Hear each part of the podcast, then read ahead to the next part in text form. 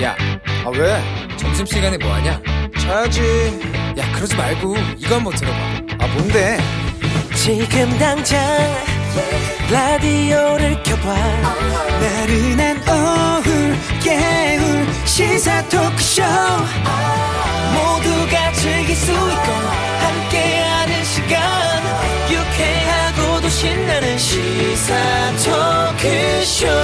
오태훈의 시사본부.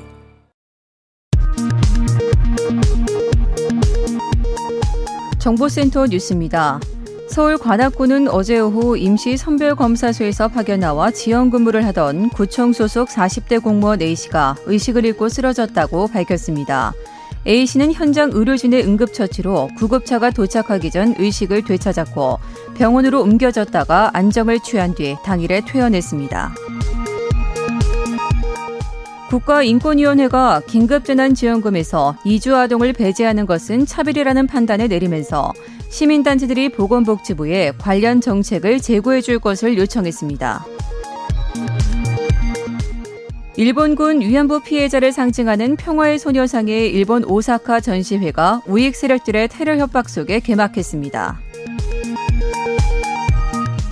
올림픽 개막이 일주일 앞으로 다가온 가운데 개최지 도쿄의 확진자 수가 코로나19 확산 사태 이후 최고 기록을 깰 가능성이 있다는 분석이 나오면서 상황에 따라서는 올림픽이 중간에 중단되는 사태가 벌어질 가능성이 있다는 관측이 고개를 들고 있습니다. 미국에서 델타 변이의 확산으로 코로나19 신규 확진자가 늘고 있는 가운데 로스앤젤레스 카운티가 마스크 의무화를 부활시켰습니다. 지금까지 정보센터 뉴스 정한나였습니다.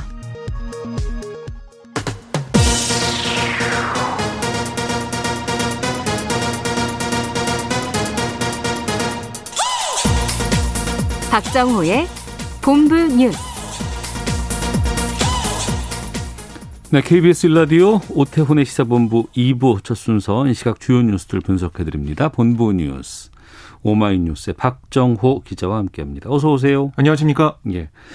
오늘 신규 확진자도 1,500명대죠? 네. 오늘 0시 기준 신규 확진자 1,536명 발생했습니다. 어제 발표된 숫자가 1,600명이었는데 네. 서울시에 잘못된 신고가 있어서요. 1,599명으로 정정이 됐고요. 그래서 어제보다 신규 확진자 수는 63명 줄었습니다. 전체 지역 발생 확진자 가운데 비수도권 비중 어제보단 줄었어요. 하지만 8일 연속 20%를 넘고 있어서 네. 비수도권 확산세 여전한 상황입니다. 네. 그러다 보니까 수도권이 4단계인데 네. 비수도권도 지금 강화해야 된다 이런 쪽으로 지금 움직임이 있잖아요. 네, 그렇습니다. 지금 보면 지역마다 좀 달라요, 다. 네. 그러니까 사적 모임 허용 인원이 4명, 6명, 8명 다 제각각인데 이게 국민들에게 혼선을 줄 수 있다. 이렇게 정부가 판단하고 있습니다. 네. 특히 풍선 효과와 휴가철 이동량 증가 등을 감안하면 전국적인 방역 강화 조치도 함께 검토해야 된다. 이런 판단을 정부가 하고 있는데요. 네. 김부겸 총리의 오늘 중앙재난안전대책본부 회의 발언을 보면 이렇게 얘기했습니다. 확진자가 계속 늘어날 경우 수도권 이외 지역에서도 저녁 6시 이후 모임 인원을 추가로 제한할 수밖에 없다. 그래서 여러 가지 상황을 다 염두에 두고 있는 상황입니다. 네, 지역에서도 지금 3단계 격상한 곳이 있다고요? 네, 경남 김해시가 오늘부터 2주간 사회적 거리 두기를 3단계로 격상했는데요. 네. 김해에서는 지난 8일부터 유흥주점 관련 확산세가 잦아들지 않아서 어제까지 누적 111명이 감염됐습니다. 그리고 강원도 강릉시도 동해안에서는 처음으로 사회적 거리 두기를 내일부터 3단계로 격상하는데요. 본격적인 피서철이 됐잖아요. 네. 그래서 동해안 해수욕장 오늘부터 전면 개장됐습니다. 그래서 수도권 풍선 효과 우려되는 상황이고요. 오늘은 강릉시는 이 해수욕장 개장과 동시에 백사장 내 야간 취식을 금지하고 마스크 착용 행정 명령을 발동했고요. 모래사장에서 저녁에는 뭐 먹을 수 없다. 그렇습니다. 예. 네. 그리고 부산시, 대전시 등도 사적 모임 제한 인원을 4명으로 줄이는, 그러니까 3단계에 버금가는 방역 조치를 내린 상황입니다. 그러니까 3단계가 되면 어떻게 되냐면 네. 5명 이상 사적 모임 금지가 되고요. 유흥시설, 노래연습장, 식당, 카페, 목욕장업 이런 다중이용시설은 오후 10시 이후 제한이 됩니다. 특히 부산시가 최근 연쇄 감염이 이어진 유흥시설과 노래연습장 등의 24시간 영업금지 명령을 19일, 다음 주 월요일부터 발효를 합니다. 네. 파병 중인 해군 청해부대에서 확진자가 계속 무더기로 나왔는데 네. 이 장병 모두를 공군 수송기에 태워서 귀국시킨다고요? 네, 그럴 가능성이 큰데요. 잠정적으로 다음 주 중, 그러니까 19일부터 25일 사이에 복귀가 이뤄질 가능성이 높습니다. 이를 위해 정부는 이 문무대왕함이 머무르는 아프리카 해역 인접국의 현지 공간을 통해서 이 공군 수송기 운항을 위해서 여러 가지 협의를 진행 중이고요. 한편 어제 확진된 6명 외에 확진자는 지금 추가돼서 나온 건 없습니다. 하지만 이게 승조원 300명 전원 PCR 검사를 지금 하고 있다라고 전해지고 있고요. 격리된 인원이 80여 명이에요. 근데 그중에 5명 정도가 고열 등으로 추가 진료가 필요하다고 판단돼서 현지 병원과 협조해 치료하고 있고요. 예. 아마 좀 많은 확진자가 발생한 걸로 보입니다. 알겠습니다. 코로나 4차 재확산 위기 앞두고 민주당 대선 경선 일정 다시 지금 거론하고 있는데 이거 연기할 가능성 높아 보인다고요? 그렇습니다. 애초 경선 연기론에 반대했던 이재명 후보 측이 뭐 당에서 경선 연기를 결정하면 따르겠다 이렇게 밝히면서 경선 연기가 기정사실됐다라고 볼 수가 있겠고요. 네. 그런데 어느 정도 기간을 연기할 거냐, 그러니까 디테일에서 후보별 입장이 좀 다릅니다. 이재명 후보 측은 뭐 10월 초까지 경선이 마무리돼야 된다 이런 입장이고요. 경선 연기 반대 입장에 섰던 추미애 후보 역시 거리두기 4단계가 적용된 그만큼 뭐 지금은 2주 정도 되겠죠. 네. 그 정도 연기하면 된다는 쪽이고, 반면 경선 연기파였던 김두관 후보 측에서는 아예 11월로 미루자 이런 입장이고, 뭐 이낙연, 정세균, 박용진 후보 측은 연기에 동의한다. 근데 시기를 정해서는 안 된다. 이런 얘기까지 나오고 있습니다. 네. 어쨌든 지금 이번 주 일요일이죠. 돌아오는 일요일 18일에 당 최고위에서 당 선관위 보고를 받고요. 결정한 걸로 보이는데 현재까지는 3주 정도 연기하는 가능성이 제일 커 보입니다. 네, 근데 연기하다 보면 이렇게 추석과 맞물리는 시기가 있고, 그렇습니다. 또 국감하고 또 이게 맞물리는 게 있어서 네. 그걸 또 피해야 되는 고민들이 좀 있을 것 같네요. 그래서 이재명 후보 측에서는 이제 국감 전에 하자는 거고요. 김두관 후보 측이나 다른 후보 쪽에서는 국감 끝날 때까지 연기해야 된다 이런 얘기도 나오고 있습니다. 네. 지금도 하고 있었군요. 국민의힘이 대법원 앞에서 했던 1인 릴레이 시위. 네. 끝낸다고요? 네. 오늘 마무리가 됐는데요. 김명수 대법원장의 사퇴를 촉구하는 시위에 들어간 지 102일 만입니다. 네. 국민의힘은 지난 2월 8일부터 이 김명수 원장이 사법부의 중립성을 훼손했다. 네. 이런 주장을 하면서 국회 기자회견, 릴레이 시위 등을 통해 사태를 압박해 왔죠. 마지막 피켓은 김기현 원내대표가 들었고요. 김명수 원장은 휴가 중이어서 만나지 못했다라고 얘기를 했습니다. 기자들에게 김 원내대표 뭐라고 했냐면 김명수 원장을 겨냥해서 다시는 대한민국에서 탄생해서 안 될 대법원장이다 이렇게 얘기를 했습니다. 그리고 김 원내대표는 야권 주자인 윤석열 전 검찰총장이나 최재형 전 감사원장의 대권 행보를 둘러싼 이 정치적 중립성 논란. 네. 여기에 대해서는 그거는 자신이 공무를 수행할 때 정치적 행위를 한 게 아니다. 현직인 김명수 대법원장의 중립성 위반과는 전혀 다른 차원이다. 이렇게 주장을 했습니다. 알겠습니다. 그건 저희 민주당 강병원 의원하고 인터뷰를 하면서 이제 이 얘기를 들었었는데 네. 그 휴일에 국경일이 겹치는 경우에 그렇습니다. 그 다음에 대체 휴일을 하자 네. 이거 법으로 정한다 그랬는데 어제 발표된 내용을 보면 법이 아니고 정부에서 정한다고요? 네, 뭐 그렇게 됐습니다. 그러니까 지난달 국회를 통과한 공휴일에 관한 법률 말씀하신 것처럼 공휴일이 토요일이나 일요일 다른 공휴일과 겹칠 경우에는 대체 공휴일, 그러니까 월요일에 쉬는 걸로 됐는데 네. 그래서 보도도 다 그렇게 나갔습니다. 예, 예. 확대됐다라고 했지만 정부는 관계부처의 협의와 관련 단체 의견 수렴을 거쳐서 공휴일인 국경일에 대체 공휴일을 확대 정하기로 했어요. 국경일에만 하기로 했다는 건데요. 예, 예. 그러니까 이게 이 유연한 운영을 위해서 법이 만들어질 때부터 이 지정과 운영을 대통령령에 위임했습니다. 아, 대통령령으로 그랬습니다. 예. 예. 그래서 정부가 이렇게 지정을 결정을 한 거고요. 예. 이에 따라 올해 광복절, 개천절, 한글날 직후에 월요일이 추가로 빨간 날이 되는데 네. 국경일이 아닌 공휴일이죠. 석가탄신일, 성탄절 이런 날은 대체 공휴일에서 제외가 됩니다. 그래서 당장 올해 토요일인 성탄절 네. 대체 공휴일에서 제외가 됐습니다. 그러니까 정부 얘기를 들어보면 뭐 휴식권 보장도 중요하지만 중소기업 등의 경영계 부담을 다 반영해서 결정했다라고 설명하고 있습니다. 네, 하나만 더 보겠습니다. 취재원에게 유시민 노무현재단 이사장의 비위 정보 알려달라고 강요하다가 미수에 그친 혐의로 기소된 전 채널A 이동재 기자 법원에 첫 판단 나온다고요? 네, 서울중앙지법 재판부는 오후 2시에 강요미수 혐의로 재판에 넘겨진 이 전 기자와 후배 백모 기자의 1심 선고 공판을 여는데요. 네. 검찰은 지난 5월 결심 공판에서 이 전 기자에게 징역 1년 6개월을, 백 기자에게는 징역 10개월을 구형했습니다. 이 전 기자 혐의를 보면 신라젠 대주주였던 이철 전 밸류인베스트코리아 대표에게 5번 편지를 보내서 가족에 대한 수사 가능성을 언급하며 유시민 이사장의 비리 혐의를 제보하라라고 종용한 혐의를 받고 있는데요. 네. 이 기자는 수사가 진행 중이던 지난해 6월 회사에서 해임이 됐습니다. 이 기자의 준항을 보면 공익 목적으로 취재한 거고 유시민 등 특정 정치인을 겨냥한 게 아니다라고 현빈을 부인해 왔는데요. 사실 이 사건이 더 주목을 받았던 건 이 한동훈 검사장이 이전 기자와 공모했다 이런 의혹에 불거져서 검언유착 사건으로 불렸습니다. 네. 하지만 검찰은 이전 기자를 기소하면서 한 검사장과의 공모 혐의를 적시하지 않았습니다. 알겠습니다. 오후 2시에 나온다고요? 네. 자, 지금까지 오마이뉴스의 박정호 기자와 함께했습니다. 고맙습니다. 고맙습니다.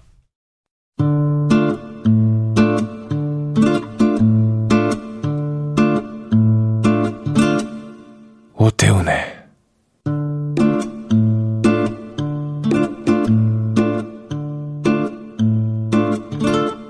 시사본부.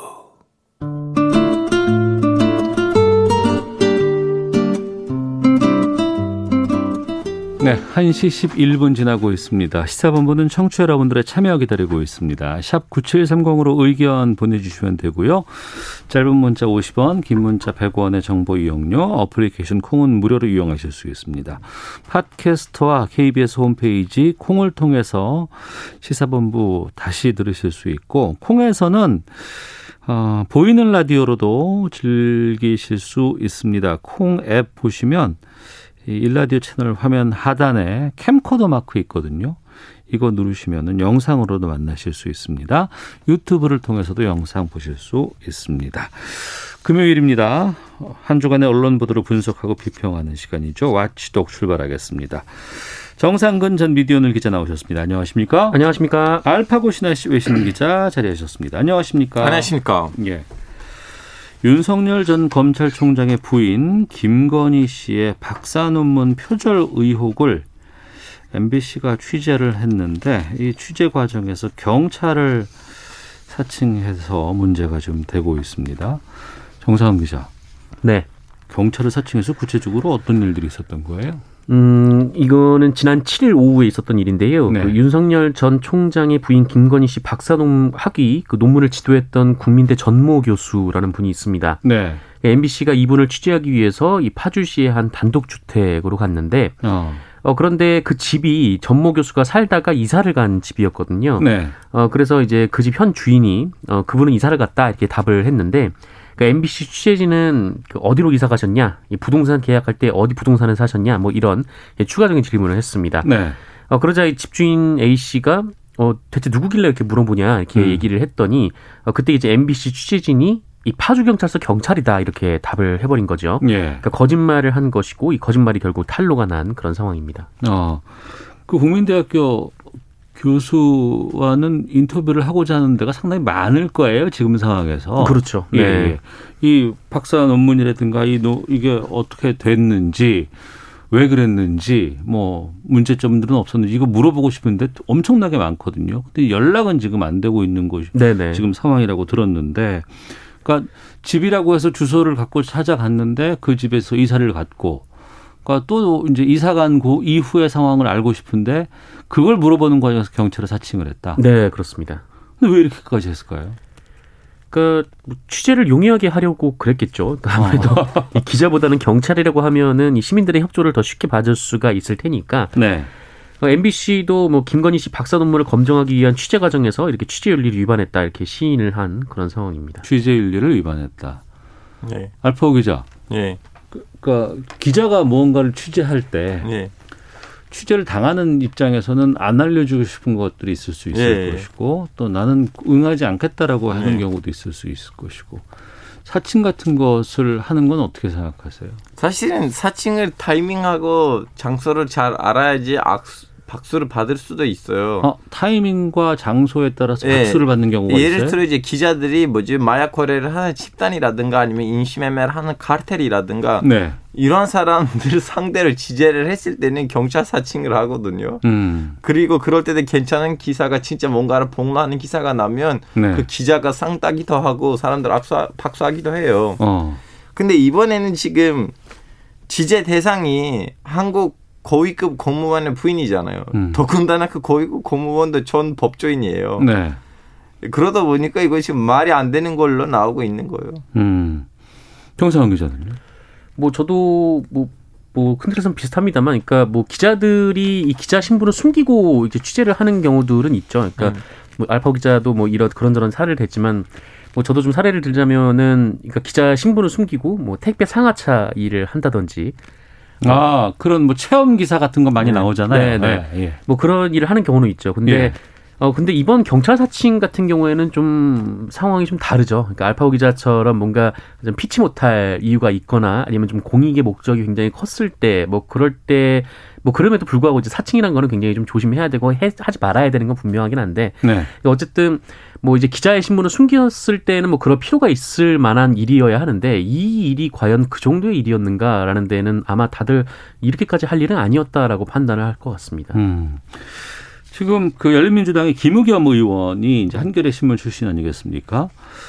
그 좀 나이가 든 기자 출신들은 상당히 굉장히 흔한 일이었고, 제 나이 또래에서는 한두 번 안 해본 사람이 없을 것이다, 이렇게 옹호를 해서 좀 논란이 되기도 했고, 여론의 문매에 김우겸 의원은 결국 사과를 했습니다.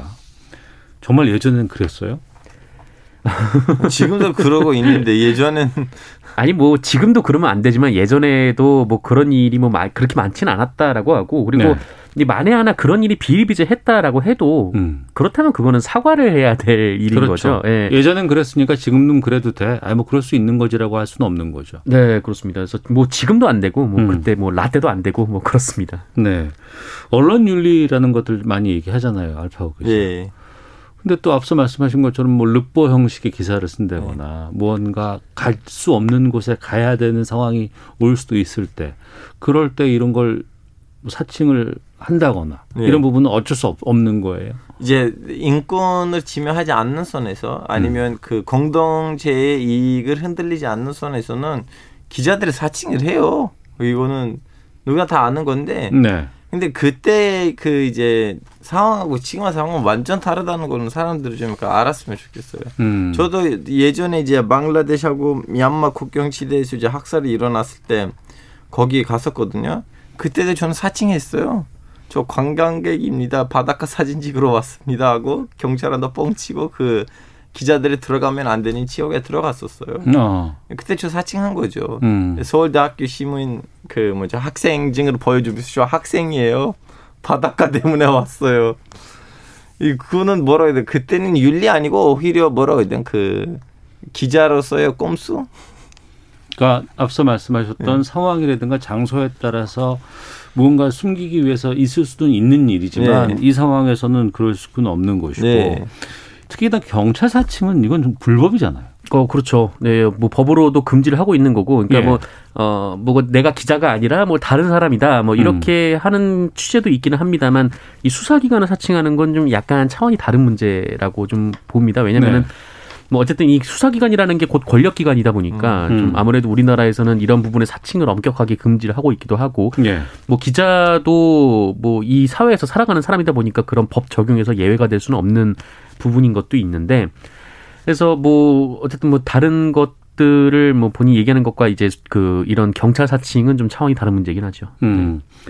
자, 그리고 이 사칭을 넘어서서 윤석열 전 검찰총장 측이 MBC 기자에 대해서 이 경찰 사칭 혐의로 검찰에 고발을 냈습니다. 이건 어떻게 보고 계세요? 뭐 저는 뭐 사칭 피해를 입은 당사자 입장에서는 그럴 수 있다라고 보고, 네. 뭐 꼭 피해 당사자가 아니더라도 이 문제가 공론화된 이상 뭐 누군가로부터는 아마 고발을 당했을 뭐 상황이었던 것 같습니다. 근데 다만 뭐 이 사칭으로 인해서 그 MBC 기자가 뭐 경제적 이득을 얻거나 뭐 아니면 누군가에게 사기를 치거나 한 것은 아니기 때문에 이게 실제로 뭐 처벌로 이어질지, 그러니까 처벌이 돼도 이 강한 처벌이 될지는 좀 의문입니다만, 네. 다만 이제 이 법적 처분과를 별개로 MBC 내부에서는 이 문제를 좀 일벌백계 하는 심정으로 네, 문제를 좀 처리를 해야 될 것 같다는 생각이 들고, 뭐 윤석열 총장이 뭐 그런 차원에서 뭐 고발을 할 수 있다고 생각을 합니다만, 근데 다만 제기된 여러 의혹들이 있잖아요. 근데 여기에 대해서 이제 그 해명보다 이 고소 고발이 좀 앞세워지는 것 같아서 그 부분은 좀 이렇게 답변을 피하는 거 아닌가, 좀 그런 이미지를 받을 수도 있을 것 같다, 뭐 그런 생각도 듭니다. 네, MBC는 어떻게 한다는 뭐 입장 회사가. 네. 회사에서는 위원회 뭐, 열린다고 하시던데. 네, 아마 뭐 내부에서 진상 조사를 하고 뭐 네. 그 결과에 따라 징계위원회가 열릴 것 같은데 뭐 아마 뭐 내부에서 뭐 기자 뭐 그 경찰을 사칭해서 취재를 하라 뭐 이런 지시를 내리진 않았을 거기 때문에. 결국엔 기자가 그 당시에는 자기도 모르게 자발적 그 뭐죠 무의식하게 나 누구냐고요? 나 경찰이야 뭐 이런 식으로 나오지 않았을까? 네, 근데 뭐 어쨌든 뭐 MBC 내부에서는 뭐 이제 아마 처벌이 있을 겁니다. 아 그렇군요. 야당 쪽에서는 방통위원장이 이 문제에 대해서 입장을 밝혀야 한다 이렇게 주장을 하고 있다고 하는데 이게 방통위원장이 입장을 밝힐 문제가 될까요? 아직 방송되지 않았잖아요. 왜 방통위가 입장을 해야 돼요? 예를 들면 이걸 가지고 뭔가 좀 결과물 나오고 그 결과물이 방송에 나오면 그때 방송통신위원회가 좀 입장을 해도 되는데 이미 자기 회사에서도 이거 아닌 행동이었습니다. 죄송합니다. 우리는 위원을 열겠습니다. 했다면 네. 확대시킬 필요가 있겠는가. 네, 좀 황당한데 이게 만약에 이제 방송이 문제가 됐다라고 하면 방송통신위원회가 아니라 방송통신심의위원회로 그렇겠죠. 가야 될 네. 일이고 네. 이 방송통신심의위원회에서 문제가 있다라고 결론이 나면 그 결과를 가지고 방송통신위원회가 이 방송에 대해서 어떻게 처분을 할지 뭐 그거를 이제 결정하게 되니까 약간 좀 번지수를 잘못 찾은 비판이 아닌가라는 생각이 듭니다. 마치 제 아들이 문제를 일으켰는데 그리고 저도 사과를 했는데 그래도 옆집 아줌마가 와 동장이 나와서 좀 입장으로 발표해야 되는 거 아니냐. 알겠습니다. 그럼 이건 이제 회사에서도 뭐 인사위원회라든가 뭐 MBC 차원에서의 어떤 결론 같은 것들이 좀 나올 거고 또 수사도 좀 진행되겠네요. 어떻게 좀 고발도 들어간 상황이기 때문에. 네네. 어떤 결과 나올지 좀 지켜보도록 하겠습니다. 자, 주간 미디어 비평 와치독 다음 주제로 좀 가보죠. 한일 정상회담 관련해서 일본 측의 언론 플레이가 무리수를 낳고 있다라고 하는데 먼저 지금 한일 정상회담은 도쿄올림픽이 다음 주에 열리는데 이제 이때를 즈음해서 정상회담 관련된 여러 가지 추측이라든가 예상 보도들이 좀 많이 나왔었거든요. 이 상황 가운데 한일 정상회담과 관련해서 일본 측에서 여러 가지 언론 플레이가 좀 있었다고 하는데 알파고 기자. 예. 일본에서 어떤 보도들이 나왔어요? 관련해서? 이제 일본에서 이런 말이 나온 거죠. 그 문재인 대통령이 이제 내가 와서 그 도쿄올림픽 개막식에 참석할 테니까 오는 바람에도 하나에 좀 정상회담 하는 거 어떨까. 근데 일본은 뭐 그거는 좀 아닌 것 같은데 그래도 15분 정도 만나자. 그러면 또 한국 쪽에서는 아 그건 아닌 것 같은데 좀 제대로 정상회담 하지 않으면 이거 안 된다 하면서 사실은 어떻게 보면 앞뒤가 안 맞는 얘기예요. 네. 그 이제 결론적으로 한일 정상회담이 일본이 노력하고 있는데 한국이 성의 있지 않으니까 이렇게 무주부자가 이제 끝났다 안 됐다라는 식의 기사들이 나왔어요. 도쿄올림픽의 개막식이라든가 이런 데는 이제 외국의 정상들이 많이 가잖아요. 네. 많이 가진 않아요, 사실. 많이 가요. 많이 네. 갔었어요. 근데 네. 이제 지금 이 일본은 이 코로나 상황에서 그런 것들이 많이 지금 없는 상황인데 일본 언론들이 보도를 하기는 한국에서 문재인 대통령이 도쿄올림픽에 오려고 한다. 그런데 우리가 갈 테니 도쿄올림픽에 갈 테니 정상회담 자리를 만들어 달라라고 요구를 했고. 그렇죠? 네. 그런데 일본에서는 아니 그걸 그렇다고 해서 정상회담으로 연계되는 건 아닌 것 같아라고 네. 하니까 그러면 15분이라도 만나게 해달라고 요구했다는 게 일본 언론의 주장인 거 아니에요? 예. 근데 그건 사실이 아니라면서요? 네, 뭐 청와대에서 입장을 밝혔는데 뭐 아직 도쿄올림픽 갈지 안 갈지도 결정된 건 아니다라는 네. 거고. 그리고 이 정상회담을 외교부에서 뭐 고민하고 있는 건 맞는데 근데 이 정상회담이라는 것이 뭐 양측의 뭐 이해관계가 또 맞아야 되고 하여튼 네. 여러 가지 고려할 게 있는데 그 부분에 대한 논의는 다 건너뛰고 지금 일본에서 마치 뭐 우리나라가 이 정상회담에 뭐 그 좀 이른바 목을 매는 것처럼 이제 그런 취지로 보도가 나온 것은 뭐 이것은 이제 일본 정부의 일종의 언론 플레이라고 규정을 하고 있는 것 같습니다. 그래서 좀 불쾌하다라는 표정이 있고 또 뭐 이런 좀 일본 언론의 보도가 좀 사실이 아니다 좀 이렇게 얘기를 하고 있는 상황입니다. 사실은 네. 이제 정화대 입장에서는. 그 누구도 지금 일본 올림픽 개막식 안 갈 것 같은데 우리는 하나의 정상이 한 명이더라도 간다는 자체가 일본한테 도움이 될 일이니까 네. 그것을 하나의 가드로 쓰고 정상회담을 요청하는 거는 어떻게 보면 외교적으로는 좋은 전략일 수도 있는데 네. 문제가 뭐냐면 외교적으로 이렇게 아직 논의 중이고 대화 중인데 제대로 된 결론도 나지 않는 한 이것이 이제 언론에 드러났다는 건 사실 예의가 아니에요. 외교적 결례예요. 이 내용이 맞든 틀리든 간에. 그러니까 우리가 분명하게 입장을 밝혔음에도 불구하고 일본 언론에서는 관련된 보도들 그리고 관련은 됐지만 사실 확인이 안 된 보도들, 축성 보도들이 계속 쏟아지고 있다고 하는데 이건 좀 문제가 있을 것 같은데 어떤 내용들이 또 계속 나오고 있는 거예요? 이거는 사실은 이거 그 솔직히 말하자면 일본 언론이 그 이때까지 좀 약간 그 국제적으로는 인정받은 언론이었거든요. 근데 네. 이제 아베 정권이 길어지면서 사실은 민주당이 거기 자유민주당인데 자유민주당이 항상 오랫동안 집권을 했지만 네. 정상이 한 2, 3년 만에는 교체됐거든요. 예. 그러다 보니까 언론이 그나마 좀 약간 자유롭고 자기네 나름대로 좀 약간 독자성이 있었는데 네. 아, 저도 이제 일본 기자 외신 선배들이랑 얘기하면서 그 얘기를 좀 들었는데 아베 정권이 길어지면서 일본 언론에 있었던 그 정통이 깨졌다는 거예요. 일본 언론의 정통성 같은 것들이 아베 정권이 장기화되면서 무너졌다. 예. 그러니까 어떤 식으로 무너지냐면요. 이제 내각실에 있는 아니면 정부 성향 아니면 정부의 이제 외교적 전략에 따라 이제 언론도 흔들리기가 시작한 거예요. 그래서 제일 대표적인 사례가 이거예요. 사실은 이 정도로 주축성 언론들이 그 기사들이 안 나오거든요. 일본에서 네. 기자들이 진짜 가서 취재를 하고 팩트 체크를 하고 다음에는 근거까지 끄집어서 기사를 내는데 이건 이제 역대급으로 봐야 돼요. 그 얘기는 이건 단순히 일본 언론 뭐 기자들 아니면 언론 매체 상황보다는 일본 정부의 속내가 들어가 있다라고 이해할 수밖에 없겠는데요. 뭐 그렇게 생각할 수밖에 없죠. 뭐 예. 어쨌든 이 일본에서는 지금 뭐 스가 총리 내각이 좀 지지율이 좀 하락세를 면치 못하고 있는 상황인데다가 또 올림픽에 대한 반발 여론도 굉장히 좀 크기 때문에. 결국 뭐 일본은 항상 뭐 자국의 어려운 상황이 있을 때는 좀 우리나라를 좀 공격하는 방식으로 네. 좀 그런 내부 위기를 좀 탈피를 해왔던 그런 전략들이 있는데 이번에도 결국 좀 이런 좀 비판적인 시선을 그 한국과의 외교적 문제로 좀 돌리려는 거 아닌가 좀 이런 분석들이 좀 나오고 있는 상황이죠. 그래서 네.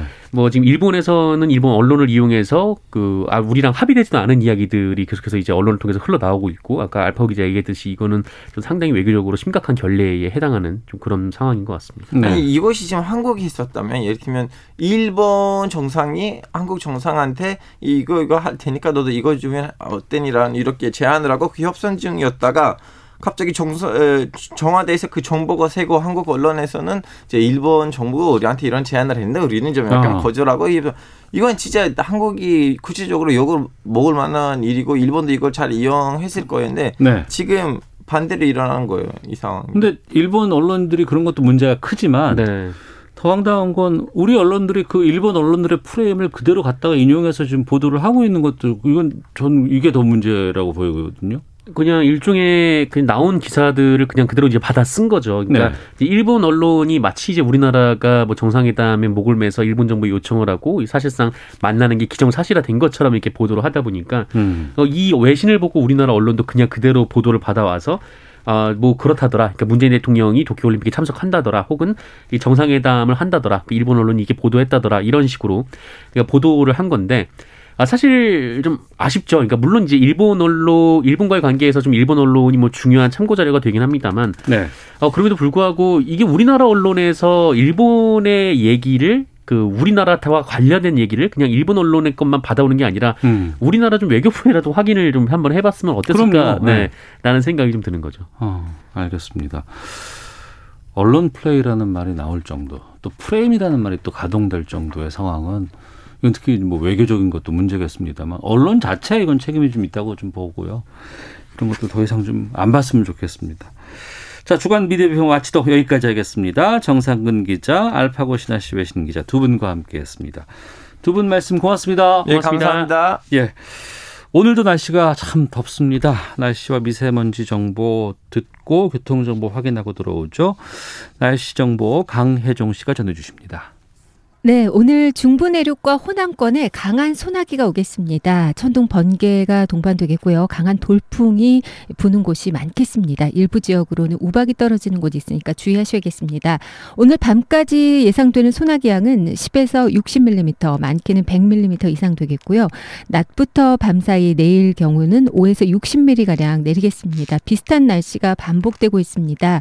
주로 낮 동안 대기 불안정이 심화되기 때문에 각별히 낮 시간 시간대를 더 주의하셔야겠습니다. 전국 대부분 지역에 폭염특보가 발효 중입니다. 낮 기온은 대부분 지역 모레까지 32도 이상을 유지하겠고요. 고습도로 체감온도는 33도에서 많게는 일부 지역 35도 안팎까지 오르겠습니다. 오늘 낮 기온 서울, 대구 32도 등 27도에서 35도의 분포로 이 춘천은 35도까지 오르겠습니다. 내일 서울의 아침 기온은 25도, 낮 최고 기온 32도 정도로 계속해서 무덥겠습니다. 한편 오늘 미세먼지 농도는 대기 확산이 원활하기 때문에 보통 내지 좋음 단계를 유지하겠습니다. 오늘 비바람 피해 입지 않도록 주의하셔야겠습니다. 지금 서울의 기온은 32도입니다. 날씨였고요. 다음은 이 시각 교통 상황 알아보겠습니다. KBS 교통정보센터의 김한나 리포터입니다. 네, 더운 날씨에 고장차 소식도 많은 만큼 차량 점검도 주기적으로 해주시는 게 좋겠습니다. 지금 서울 시내 강변북로 구리방면으로 영동대교 북단 부근에서 고장난 차량을 처리하고 있습니다. 4차로가 막혀 있어서 주의하셔야겠고요. 강변북로 일산 쪽으로는 원효대교 북단 부근에서 추돌 사고가 났는데요. 3차로가 막혀 있어서 반포대교부터 속도 떨어집니다. 고속도로는 중부고속도로 남이방면으로 산곡분기점 부근 갓길에서 고장난 승용차가 서 있습니다. 동서울 요금소부터 산곡분기점까지 3km 고장차 여파받고 있고요. 중부 1터널 부근에서는 작업까지 하고 있어서 더 주의 운전하셔야겠습니다. 수도권 제1순환고속도로 판교에서 구리 쪽으로 송파에서 서안암까지 5km 어렵고요. 또 상일에서 강일 나들목까지도 속도 내려갑니다. 반대 판교에서 일산 쪽은 소래터널에서 송내까지 정체되고 있습니다. 목적지까지 안전운전하시기 바랍니다. KBS 교통정보센터였습니다.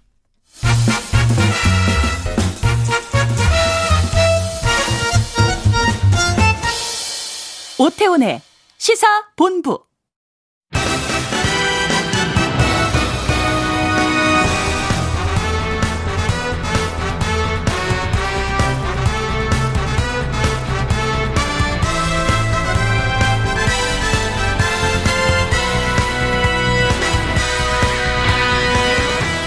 예, 이 음악 들으시면 다들 감이 오시죠? 이게 신해철 시의 작곡인데 KBS 스포츠 오프닝 음악으로 시작하고 있습니다.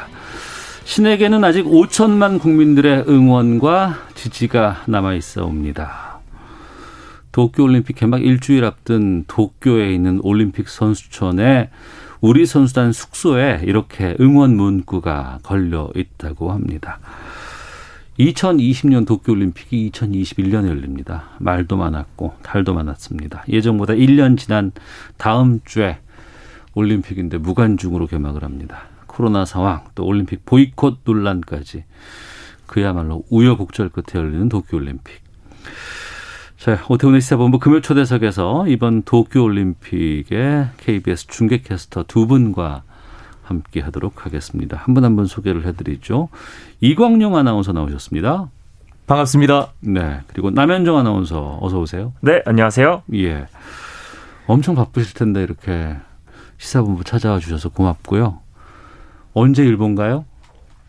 저희 둘 다 월요일 오전 비행기로 네, 일본 갑니다. 가긴 가는군요. 네. 그렇게 됐네요. 네.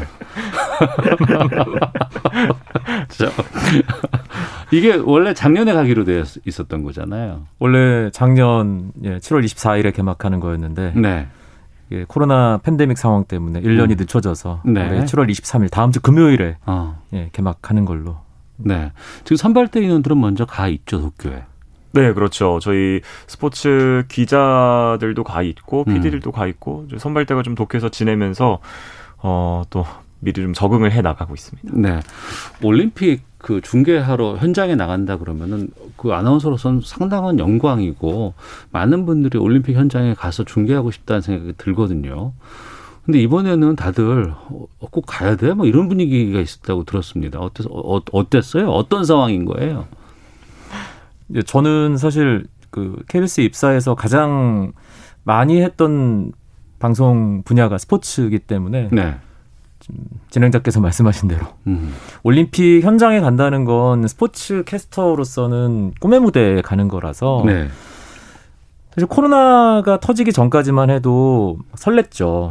오랜만에 또 현장에서 열리는 올림픽에 캐스터로 가게 된다는 마음이 이제 설레는 마음이 컸는데 네, 작년에 올림픽이 1년 연기되고 올해 열리는지 안 열리는지에 대해서 계속 불확실성이 컸는데 사실은 한편으로는 이 상황에서 올림픽을 하는 게 맞나라는 생각이 여전히 있고요. 예. 예. 근데 또 한편으로는 아, 선수들이 준비한 그 마음과 노력과 그 눈물이 있는데 네. 아, 취소되면 그 군들은 어떡하나라는 마음도 있고 그래서 복잡한 마음 속에 이제 출국이 사흘 남았네요. 네. 남현정 아나운서는 이번에 첫 데뷔 무대인 거 아니에요? 중계로. 맞습니다. 그런데 도쿄로 데뷔를 하러 가는 거예요. 그래서 저도 이광용 아나운서처럼 사실 스포츠캐스터를 늘 꿈꿔왔고 이게 꿈의 무대고 너무나도 설레는 무대인데 하필 이 코로나 상황에서 도쿄가 첫 무대가 또 됐으니까 좀 마음이 복잡합니다. 하지만 네.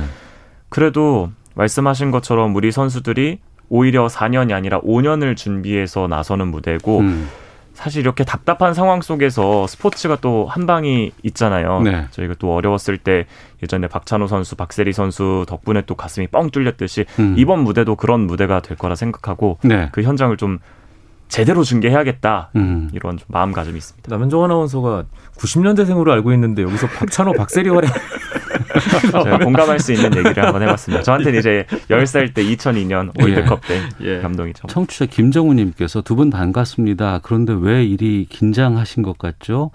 오태훈 아나운서가 무서운 선배라서인가요? 라고 허허허 이렇게 웃고 계시는데 그게 아니고 이제 제가 무섭겠습니까? 뭐 예.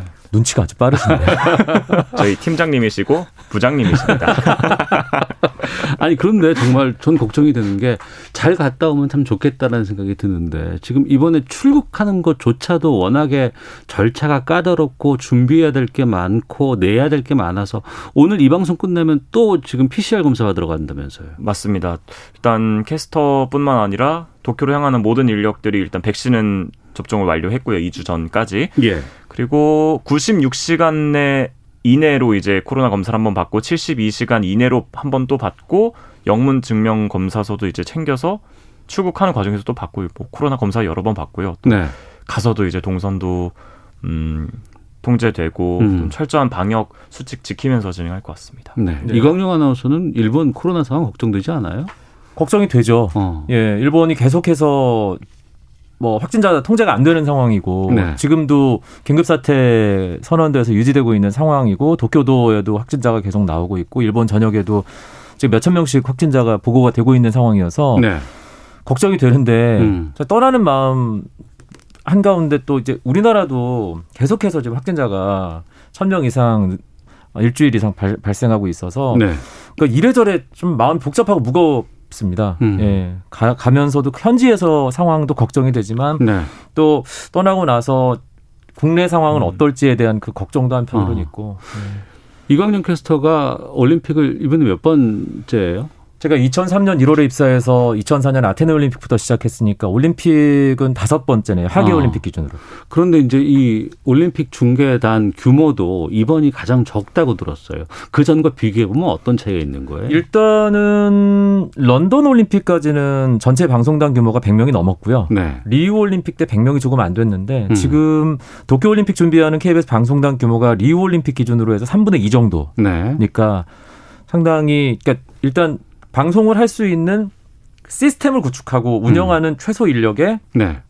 제작하는 인력 정말 그냥 최소 인원만 꾸려서 도쿄 현지에 간다고 생각하시면 될 것 같습니다. 네, 남현정 아나운서 올림픽 현장 가면은 뭐 기대하는 거 좀 있어요? 아니면은 이번에는 이런 거 한번 해보고 싶었는데라고 하는데 지금 상황이 만만치가 않아서 동선도 제대로 지금 확실치 않다고 들었거든요. 네, 저는 그동안 이제 언젠가 올림픽에 가게 된다면 국제 무대에 가게 된다면 그 이제 스포츠 정말 큰 행사가 열리는 도시니까 네. 그 도시에 있는 세계인들의 어떤 스포츠에 대한 애정, 열망 이런 걸 느껴보고 싶었는데 이번 올림픽에서 이제 그것도 안 되고 네. 또 경기장도 무관중 경기로 또 진행이 되기 때문에 그런 부분들에 있어서는 설렌다기보다는 네. 오히려 또 무관중으로 진행이 되니까 시청자분들께서는 화면에 뭐 관중석이 나오는 것도 아니고 관객들의 응원 소리가 있는 것도 아니기 때문에 어떻게 보면 또 중계진의 오디오만 들리잖아요. 선수들의 함성과 그래서 더 속을 뻥뻥 뚫어주는 네. 그런 시원한 오디오 중계. 현장에 식사는 후쿠시마산 그거 먹는데 어떻게 된다는 거예요? 일단 일본이 이번 올림픽을 유치한 배경에 네. 동일본 대지진으로 뭔가 좀 침체돼 있는 일본을 부활, 다시 부흥시키겠다는 네. 그 아베 당시 총리의 계산이 깔려 있었잖아요. 예. 그래서 그 동북지방, 도호쿠지방 쪽에 뭔가 경기장 시설 같은 것도 활용을 하겠다고 하고 그쪽에 그 농산물도 이번 대회에 재료로 쓰겠다라고 하는 것이 이제 일본 쪽에서 나오는 얘기인데 예. 일단 현재 파견되는 국내 방송진 뭐 출장 인원들 같은 경우는 그런 것들과 접촉을 최대한 안 하도록 신경을 많이 쓰고 있고 작년에 이제 도쿄올림픽이 정상적으로 치러지는 상황에 어떤 네. 얘기가 있었냐면 야구 경기를 개막전을 상징적으로 후쿠시마 야구장에서 그 얘기 있었어요. 예. 네. 그리고 실제로 그 일본과 도미니카 공화국의 A조 경기는 후쿠시마 경기장에서 치러져요. 네. 근데 우리나라가 만약 그 경기장을 배정받으면 대표팀도 그 경기에 대해서는 보이콧을 한다. 네. 중계진도 현장에서 중계하지 않고 그냥 국제방송센터에서 중계한다. 그런 정도의 대응 매뉴얼까지 나왔을 정도니까 네. 그 후쿠시마산 뭐 식재료를 이제 쓴다고 한다면 어떻게 할 것이냐. 그런 부분에 대해서는 아마도 방송단 차원에서 좀 준비를 잘하고 있지 않을까 생각을 하고 있습니다. 알겠습니다. 네. 김덕명님 4222번 쓰시는 분. 두 분 올림픽 몸 건강히 잘 다녀오세요. 힘드시겠지만 추억으로 남을 것 같습니다. 9074님 이광용 아나운서 목소리 진지하신 건 너무 어색합니다. 역사전을 그날 어떻게 되나요? 잘 갔다 오세요. 화이팅. 이런 문자들도 보내고 주고 계시는데. 모두 바꾸나요? 뭐, 예, 좀 가볍게 예. 바꿀게요. 역사전을 그날 이미 다 방송 죽죠? 올림픽 기간 동안에 편성이 삭제되는 것도 있는데 네. 정상적으로 방송이 되는 편이 두 편 정도 있습니다. 그 편은 제가 이미 녹화를 못 나가죠. 나가는 것도 있는데 네. 두 편 정도는 녹화라 참여를 못 합니다. 네. 그렇군요. 이번에 상당히 편성량이 많다고 들었어요. 네. 1TV, 2TV 총 편성 시간이 둘 다 10,000시간 넘지 않아요? 네. 또 시차도 안 나고 하니까요. 네. 많이 된 걸로 알고 있습니다. 물론 이번에 부장님 편성표 보셨잖아요. 그 어떤 올림픽보다도 관심도가 좀 떨어지고 좀 여러 가지 불안한 것도 많이 있지만 그럼에도 불구하고 우리 선수들이 국가를 대표해서 거기서 이제 경기를 뛰는 거 아니겠습니까? 그걸 또 이제 안방에서 KBS 스포츠를 통해서 이제 많은 분들께 전달해 드리고자 좀 노력하게 되는데 각자 담당하고 있는 종목 좀 저희가 좀 소개를 좀 받아볼까 합니다. 남현종 아나운서는 축구 일진이 됐어요 이번에? 그렇습니다. 우리 국민 모두가 알고 있는 슛돌이 이강인 선수를 필두로 해서 또 예. 김학범 감독이 잘 이끌고 있는 축구 대표팀 런던 그 이상을 목표로 하고 있기 때문에 기대하셔도 좋을 것 같습니다. 참고로 런던 올림픽에서 우리 대표팀이 동메달 땄었죠. 축구에서 예. 사상 첫 메달이었습니다. 그랬군요. 이번에 방송 3사 가운데 현장 축구 중계는 우리 KBS가 유일합니까? 맞습니다. 그래서 생생한 이 축구 경기장의 현장을 느끼기 위해서는 예. 다른 데 말고 당연히 KBS를 통해서 보셔야 되고요. 이제 뭐 물론 뭐 방송 화면, 국제신호로 나가는 방송 화면은 비슷하겠지만 네. 네. 현장에서 저희가 느낄 수 있는 선수들의 어떤 함성이랄까 아니면 네. 벤치의 움직임이랄까 경기장의 뭐 관중은 없겠지만 분위기, 그 도시의 분위기 네. 그런 점들까지 유일하게 전해드릴 수 있습니다. KBS는 해설이 누가 같이 가요? 조원희 해설위원과 함께합니다. 그렇군요.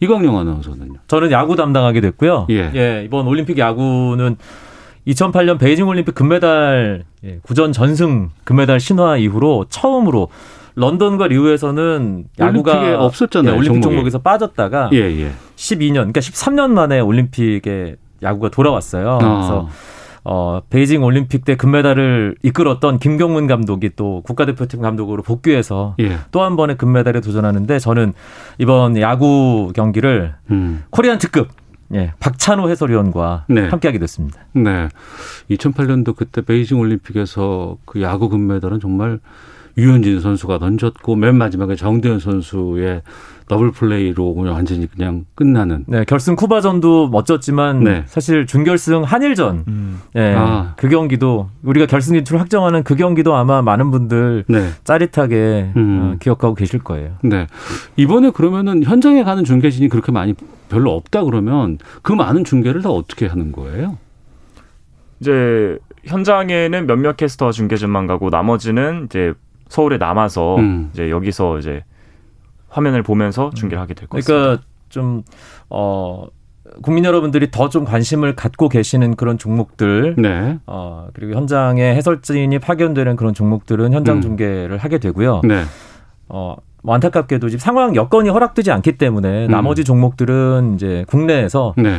이 현지 송출 화면을 보면서 중계를 할 수밖에 없는 상황이죠. 네. 이번에 그러면 남현종, 이광용, 이재후, 김현태 캐스터. 네 분이 이제 현장에 가게 되는 거고. 네. 알겠습니다. 2080님, 아나운서 세 분이 있는데 방송이 죽는다고 하네요. 라는 의견 주셨고.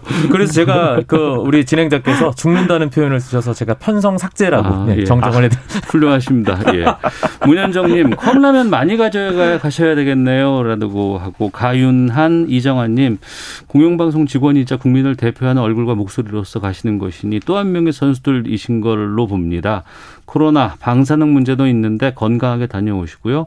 중계방송 제작진분들 무사히 다녀오시길 기원합니다라는 문자도 좀 보내주셨습니다. 감사합니다.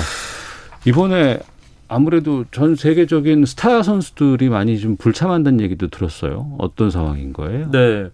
일단은 스포츠 역사 속에서 황제라는 칭호를 받은 선수가 네. 농구 황제 마이클 조던, 골프 황제 타이거 우즈와 함께 테니스 황제 로저 페더러가 있잖아요. 예, 예. 테니스는 이제 로저 페더러, 라팔 나달, 노박 조코비치 이 소위 3대장이라고 하는 이 세 선수의 라이벌전이 10년 넘게 계속되고 있는데 페더러랑 나달이 출전을 안 해요. 네. 그리고 여자 쪽에도 주요 선수들 출전을 안 하고. 근데 노박 조코비치가 이제 한국 시간으로 오늘 네.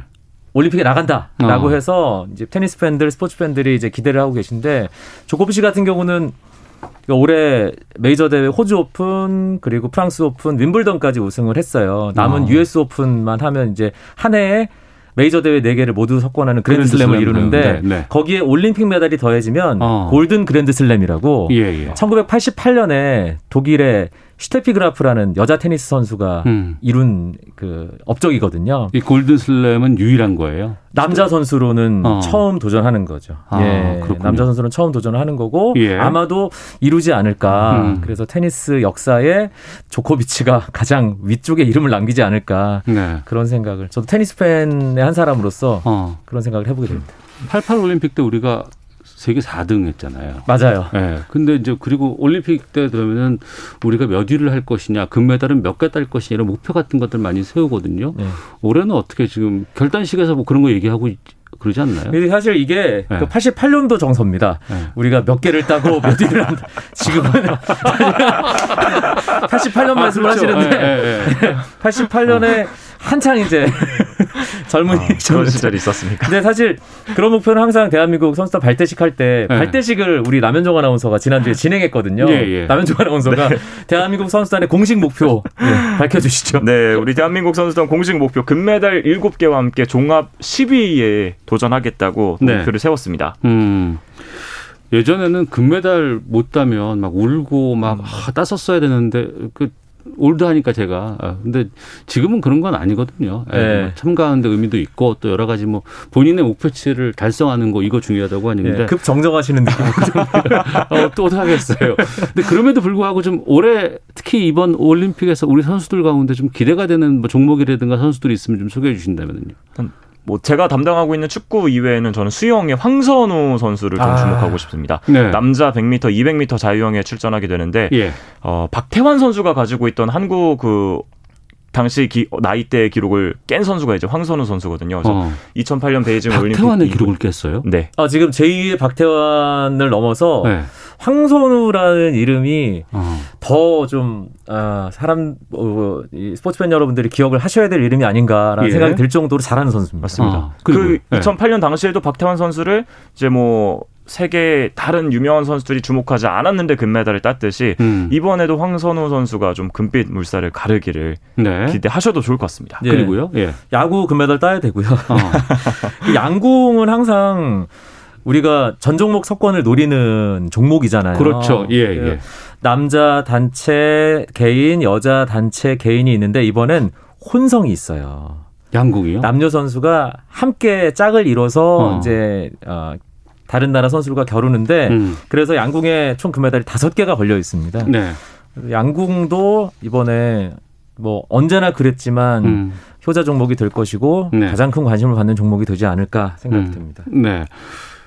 유경희님께서 보이는 라디오로 보고 있는데 좋네요. 남현종, 이광용 아나운서 라디오로 만나니까 목소리가 더 좋게 느껴집니다. 두 분 시원시원 목소리의 중계 완전 기대됩니다. 감사합니다. 고맙습니다. 자, 조화만 할 게 아닌 게 2583님께서 에거시가 골든슬램 했습니다. 조코비치 가더라도 이번이 처음은 아니에요. 라고 정정 문자 딱 보내주셨어요. 아니요. 안드레 에거시는 골든슬램은 한 적은 없습니다. 아, 그래요? 예. 88년에 슈테피 그라프 선수만. 예. 알겠습니다. 이건 뭐 하겠습니다. 제가 확실하게 말씀드릴 수 있습니다.